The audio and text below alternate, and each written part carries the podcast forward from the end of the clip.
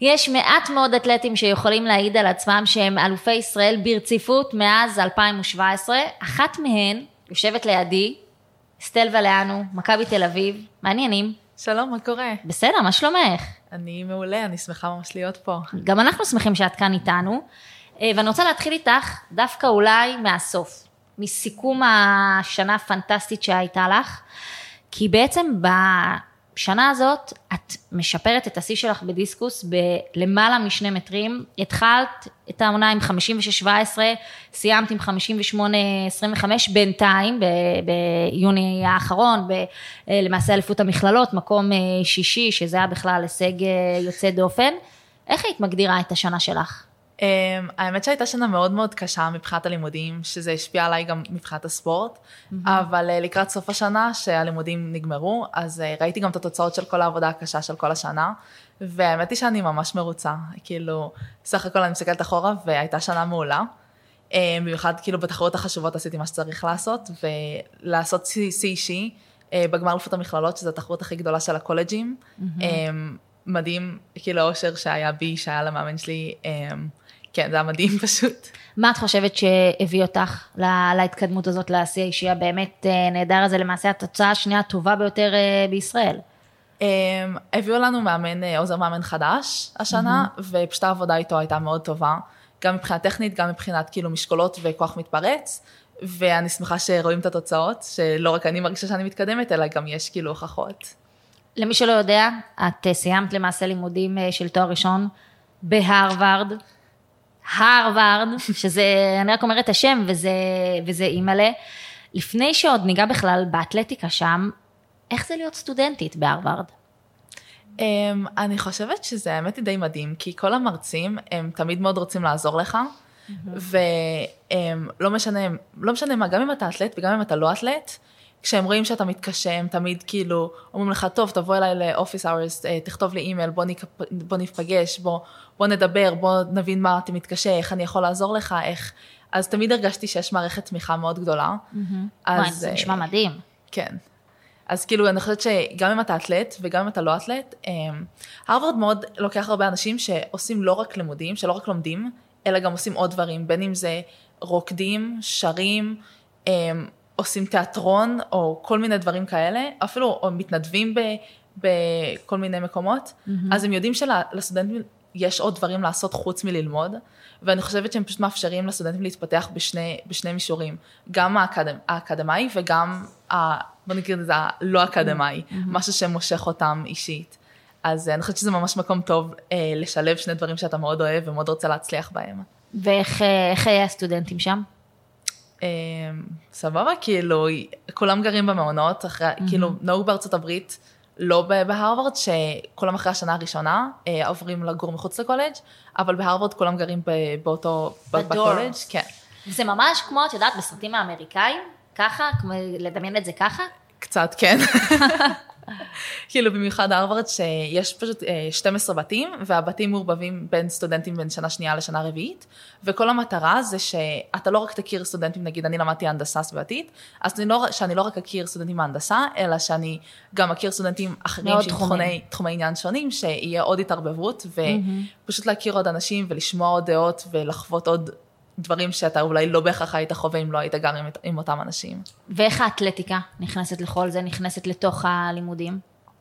Um, האתלטיקה, um, זה מאוד מעניין לשלב את הכל, אבל במיוחד בקבוצה שלי, בקבוצה של הזורקים, אני יכולה להעיד, uh, לכולנו מאוד חשוב הלימודים, ולכולנו מאוד מאוד מאוד חשוב האתלטיקה. Uh, כולנו מנסים להגיע לאולימפיאדה, בין אם זה פריז 2024 או, או לוס אנג'לס 28, um, ו... כן, הרבה אנשים חושבים אתה מגיע לאוניברסיטה, במיוחד להרווארד, ואתה אומר, טוב, אני שם את הלימודים מקום ראשון ואת הספורט מקום שני. אבל אף אחד מאיתנו כאילו לא עשה את זה, כולנו ממש ניסינו לדחוף את שני המישורים באותו, באותו קו, וכן, הלימודים חשוב, אבל אתלטיקה זה כאילו, זה הנשמה שלנו, זה מה שאנחנו עושים וזה מה שאנחנו רוצים להיות. אבל מבחינת האוניברסיטה, הרי גם שם התפיסה היא מן הסתם בהרווארד, קודם כל לימודים. כן, האמת שכן, ומרגישים את זה, אבל בסוף אתה הופך את זה למה שאתה רוצה להפוך את זה.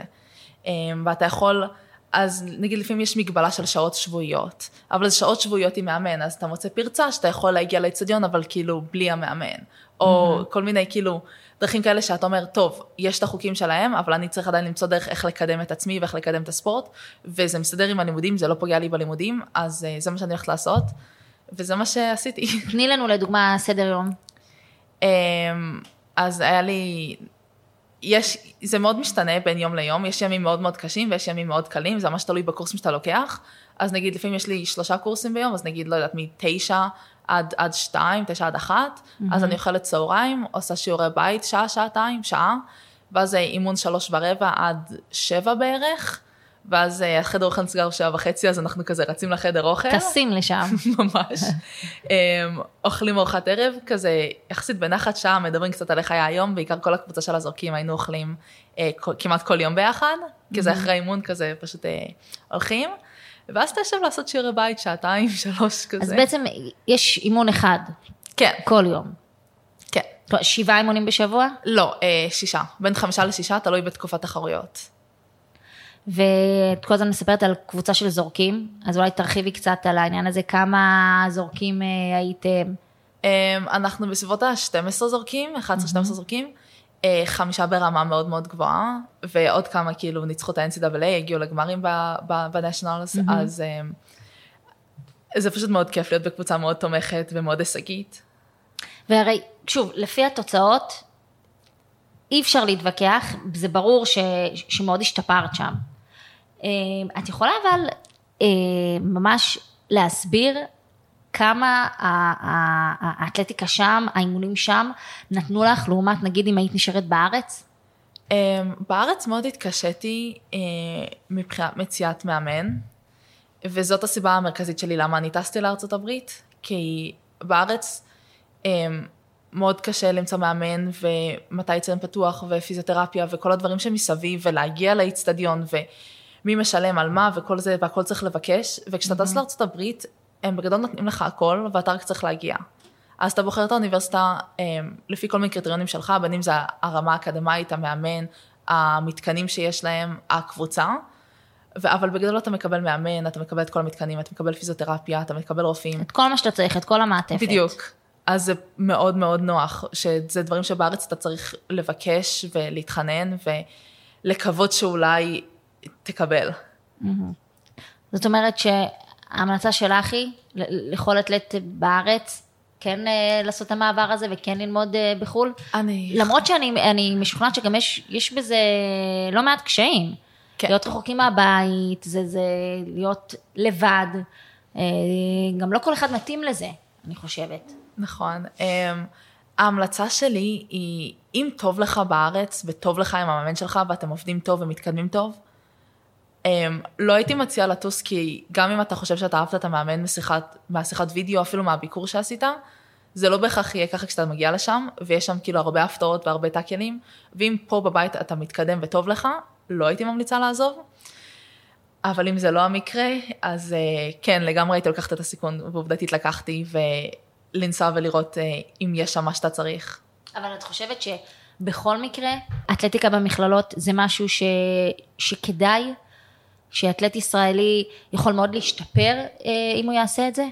כן, בעיקר גם כי אני חושבת שבארץ אה, מאוד קשה לשלב לימודים של תואר ראשון ואתלטיקה. ממה שאני שומעת מחברים שלי, אז לפחות שמה, אני לא אומרת שזה לא קשה, אבל לפחות שמה המערכת יותר תומכת, הלימודים יותר תומכים, יש לך קבוצה של סטודנטים שלומדים איתך, שהם גם מתאמנים איתך, שזה פשוט, אתה פחות לבד ואתה פחות צריך לעשות את כל, ה, את כל הבקשות ו, ותהליכים האלה לבד. אבל מעבר לנוחות, מבחינת באמת שיפור מקצועי. Um, אני חושבת שזה פשוט מאוד תלוי במאמן שאתה בוחר ובאוניברסיטה okay. שאתה אוקיי. בוחר, וגם בך, בכמה אתה uh, dedicated לספורט. כאילו כמה אתה אומר, כי יש שם הרבה, הרבה יותר... Um, distractions. Mm-hmm. אז, אז אתה צריך מאוד להתפקס ולהבין, כן, זה, זה הסדר העדיפויות שלי, ואני רוצה להיות ספורטאי, ואני, לא אכפת לי מהמסיבות, ולא אכפת לי מהחיי חברה, וזה לא אכפת לי, כאילו, בגבול הטעם הטוב. Um, והרבה ספורטאים כאילו מתקשים בזה, אז... Mm-hmm. אז כן. נראה לי שזה מאוד uh, אינדיבידואלי, אבל במקרה הספציפי שלך, אין ספק ש... שהשתפרת שם לגמרי. כן, אה, אני חושבת שאני עשי- אני עשיתי בחירה נכונה. בואי נדבר קצת על הטכניקה שלך. מה הדברים הכי חשובים? ב... בוא, בואי נתמקד בזריקת אה, דיסקוס. כן. ברשותך, כי זה... זה המקצוע. העיקרי, כן, בדיוק. מה הדברים הכי חשובים? הכי חשוב מבחינה טכנית, אה, לשמור על separation בין, ה... בין הדיסקוס לגוף, זאת אומרת שכשהאגן זז, היד נשארת מאחורה. וכשכל הגוף זז, הדיסקוס כל הזמן מאחורה, ורק בסוף, בסוף, רק אחרי שסיימתם את התנועה, לשחרר את הדיסקוס. כי הרבה ספורטאים, בעיקר בהתחלה, וגם אני לפעמים, mm-hmm. אתה נוטה למשוך עם הכתפיים, ואז הדיסקוס עוקף את הגוף, ואז אתה פשוט לא, לא משתמש בכוח שיש לך ברגליים ובאגן ובגב. ואת יודעת להגיד מה הם הדברים שאת צריכה לשים, אה, לשים עליהם יותר דגש בעבודה שלך כדי לעשות עוד קפיצת מדרגה? אמ, אני צריכה לחזק את הבנץ', וכאילו את הבנץ' פרס, ולחזק, אה, ופשוט להמשיך לעבוד על טכניקה ולשפר את הדברים האלה, כי כן, יש לי זריקות מאוד מאוד טובות, וזה נהיה יותר יציב לאחרונה, אבל זה עדיין לא מספיק יציב כמו שהייתי רוצה שזה יהיה, אז על זה אני צריכה ממש לעבוד שנה הבאה. ולמעשה, את עוברת עכשיו, אה, אוניברסיטה עוזבת את אה, הרווארד, עוברת ל-LSU. כן. ספר לנו קצת על המעבר הזה. אמ, אז יש לי עוד שנתיים אה, להתחרות ב-NCAA בקולג'ים, ובהרווארד, שזה אייבי ליג, כל אייבי ליג גם לא מרשים לסטודנטים בתואר שני להתחרות ולהתאמן עבורם. אז הייתי צריכה למצוא אוניברסיטה אחרת, ודי מיציתי את הצד האקדמאי של האוניברסיטאות בארצות הברית, והחלטתי לחקור אוניברסיטה שהיא יותר אתלטית ספורטיבית. אה, שהספורט שם ממש ערך עליון, ו-LSU זה אחת האוניברסיטאות כאילו מבחינה ספורטיבית הכי טובות בארצות הברית. אמ, אבל כמובן שלא רק הסתכלתי על, על השם, אלא גם בחרתי את המאמן שאני חושבת שיכול מאוד לקדם אותי. אמ, קוראים לו אנדי קוקנובסקי, הוא אימן את מוצ'קייב, האמת היא לפני כמה שנים כשהיא הייתה בארצות וואלה. הברית. אמ, ואני חושבת שיהיה לי ממש טוב שם, אז אה, בגלל זה בחרתי. יאללה, אמן. אם אה, כמובן, את יודעת, ראינו את ההצלחה בהרווארד, אז לכי תדעי מה יהיה שם. זהו, בדיוק.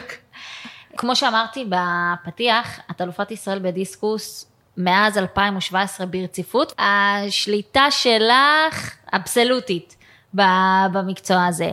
וגם, את יודעת, אין, אין, אין, אין הרבה מתחרות, יש מעט מאוד מתחרות. איך את רואה את, ה, את העומק אה, במקצוע הזה ואת העתיד? זה האמת היא מאוד קשה להעיד, כי עובדתית כשזכיתי בפעם הראשונה, כאילו ב-2015, הייתי ילדה בת 15, זרקתי בקושי 40 מטר, לדעתי 39 או 41, משהו כזה, משהו באזור שם, וכבר אז ידעתי שזאת תוצאה טובה לילדה בת 15, אבל זאת לא תוצאה טובה לאלופת ישראל הבוגרים. אז כאילו ככל עם השנים ש- שאת השתפרתי, ונראה לי אפילו פעם אחת ניצחתי עם 55 מטר, אז אמרתי, אוקיי, 55 מטר זה כבר תוצאה שהיא די מספיק מכובדת בשביל להיות אלוף ישראל במקצוע הזה, אבל זה חבל מאוד שאין הרבה מתחרים, ואין הרבה, כאילו ילדות קטנות, ילדות בנות 12, 13, 14, 15, ש, שעושות את זה. אז כשאני אפרוש מי יודע אם עוד כאילו כמה שנים, הם, אין, אין כאילו, אין כל כך הרבה, אין דור המשך, כן. אולי יש עוד אתלטית אחת או שתיים, אבל אין, זה לא מעצמה, זה לא איזה מקרים אינדיבידואליים שבמקרה נשארו עוד בספורט, או שבמקרה הגיעו לספורט, וזה לא מערכ, מערכתי. כ- כמה זה מעציב אותך? מאוד, כי הספורט נתן לי הרבה. כאילו, חוץ מהעובדה שזאת אחת הסיבות שבזכותה הלכתי ללמוד בהרווארד, אה, זה פיתח לי את הביטחון העצמי ואת העצמאות ואת הידיעה של מי אני וכמה אני שווה. ו... אבל בהקשר הזה יש משהו שאת יכולה להגיד שספציפית זריקת הדיסקוס, כלומר ספציפית המקצוע שלך, נתן לך? לא האתלטיקה? אני רוצה להגיד, זה קצת קשה להפריד, אבל אני חושבת שהעובדה שאני בסוף בת שמרימה משקולות, שאם אני הולכת לחדר כושר רגיל, ציבורי, אני כנראה יותר חזקה מרוב הבנים שם, ובהתחלה מאוד התביישתי בלהיות חזקה, ולהיות כזה, אוי, אני יותר חזקה מהבנים, זה קצת מביך.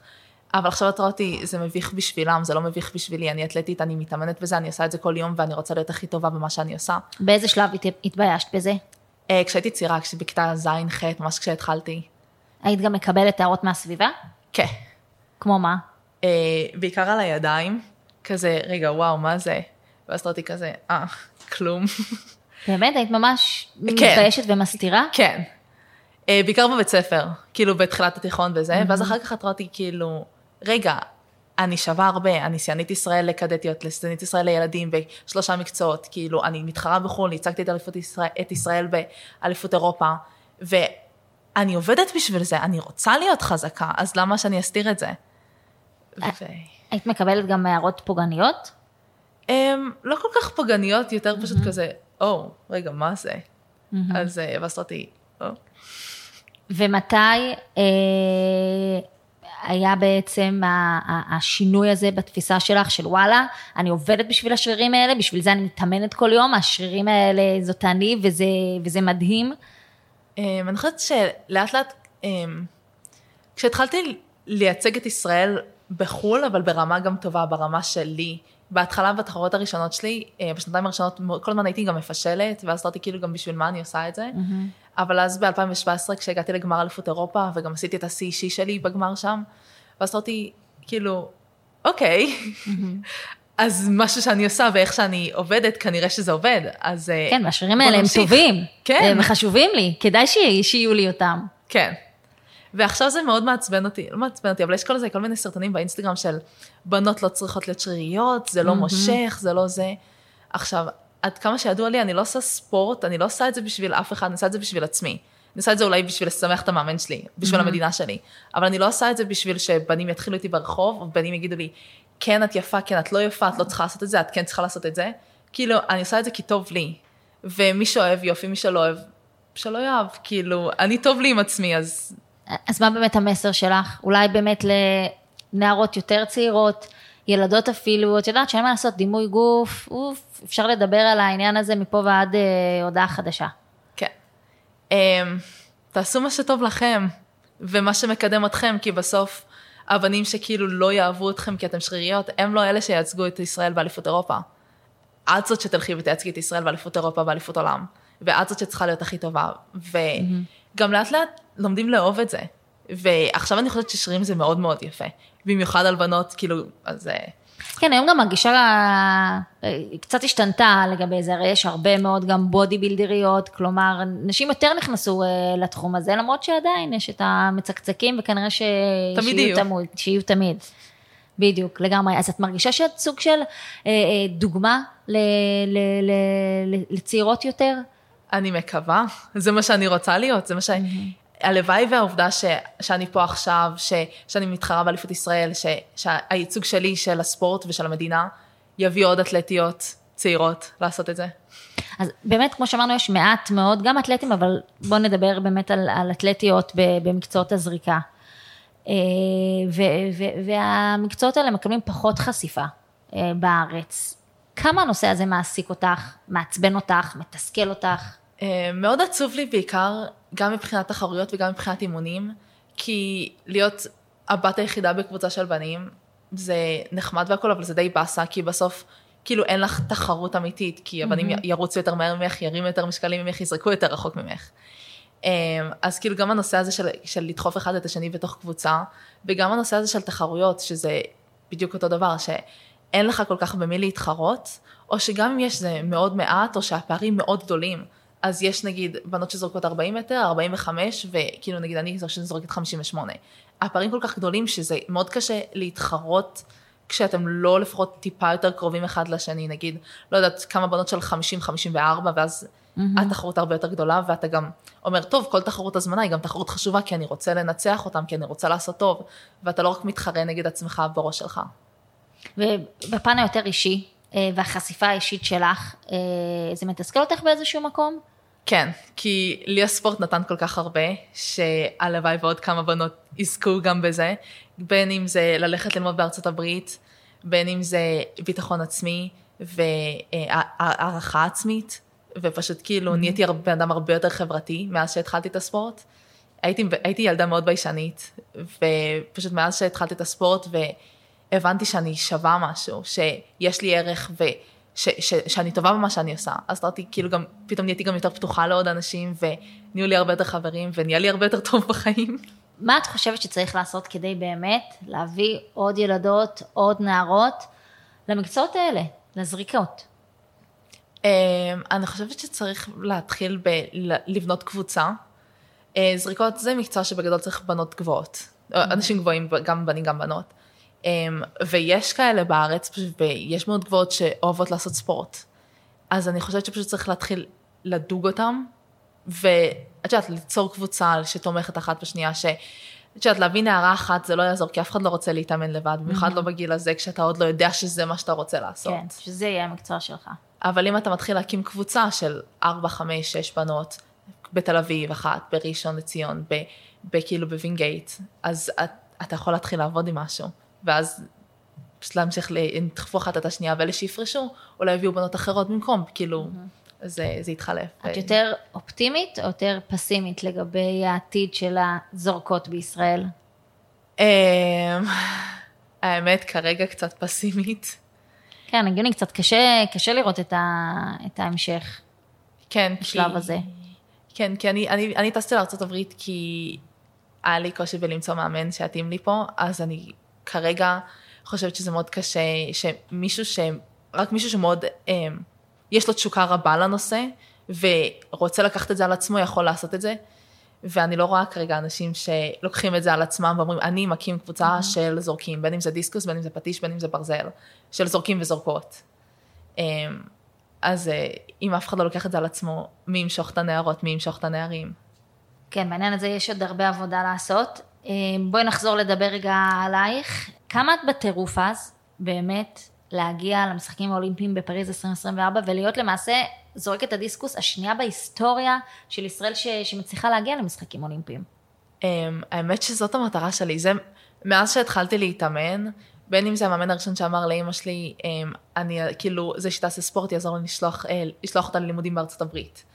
אני תמיד אמרתי, אם אני אעשה ספורט, אני רוצה, כאילו, אני עושה את זה עד הסוף, ותמיד המטרה שלי הייתה אולימפיאדה. אמ, והשנה אני חושבת שאני אהיה בכושר כמו שצריך כדי להגיע לשם. אז אה, יהיה טוב. מה בעצם את צריכה לעשות בשנה הזאת? אמ, יש שתי דרכים להפיל, או, או לזרוק חמש תחרויות טובות, או לעשות קריון אוטומטי. כן, שקריטריון, אבל רוב המשתתפים הם לא עושים את הקריטריון האוטומטי, נכון. צריך להגיד את זה, הקריטריונים מאוד מאוד אה, קשים, הרוב נכנסים דרך הרנקינג, דרך הדירוג. כן, חמש תחרויות טובות, זה מה שאת צריכה? כן. וזה אפשרי, אני מאוד חושבת שזה אפשרי במיוחד, אמ, שעם כמה שהשתפרתי השנה, ועוד לא הראיתי לגמרי את כל היכולות שלי השנה, אז אני חושבת שבעיקר שנה הבאה, גם אם לא הראיתי את זה בתחרות כמה השתפרתי השנה, זה עדיין נמצא שם. ואם עשיתי את זה באימונים, אני עדיין יכולה לעשות את זה בתחרות גם שנה הבאה. אז אה, אני חושבת שיהיה טוב. אז מה היעד הגדול? מה זאת אומרת? מה החלום הגדול כשאת ככה... גמר אולימפי? כן, גמר אולימפי, גמר לעשות? שם טוב, ואם עושים שם טוב, אז אתה כבר מדורג גב- גבוה בגמר. אז כאילו, כן. לך תדע, את אומרת. בדיוק. מה עוד נאחל לך לקראת השנה הבאה? שהמעבר לאוניברסיטה החדשה יהיה טוב ולא קשה מדי, שיהיה יהיה חלק, כי זה מאוד קשה לעבור מאמן, אה, ועברתי הרבה מאמנים, אז אה, כ- כל מאמן עם טכניקה משלו וראיית עולם שונה. אז שההתאקלמות תהיה מהירה, ושאני אוכל לדעת להמשיך מאיפה שעצרתי השנה. אז אנחנו נאחל לך את זה. התאקלמות סופר סופר מהירה ומעבר קל, ושבאמת תמשיכי, תמשיכי באותה דרך של, ה, של השנה, והמון המון המון בהצלחה. וכמובן, תודה רבה שבאת. תודה רבה. ושוחחת איתנו, והמון בהצלחה. תודה.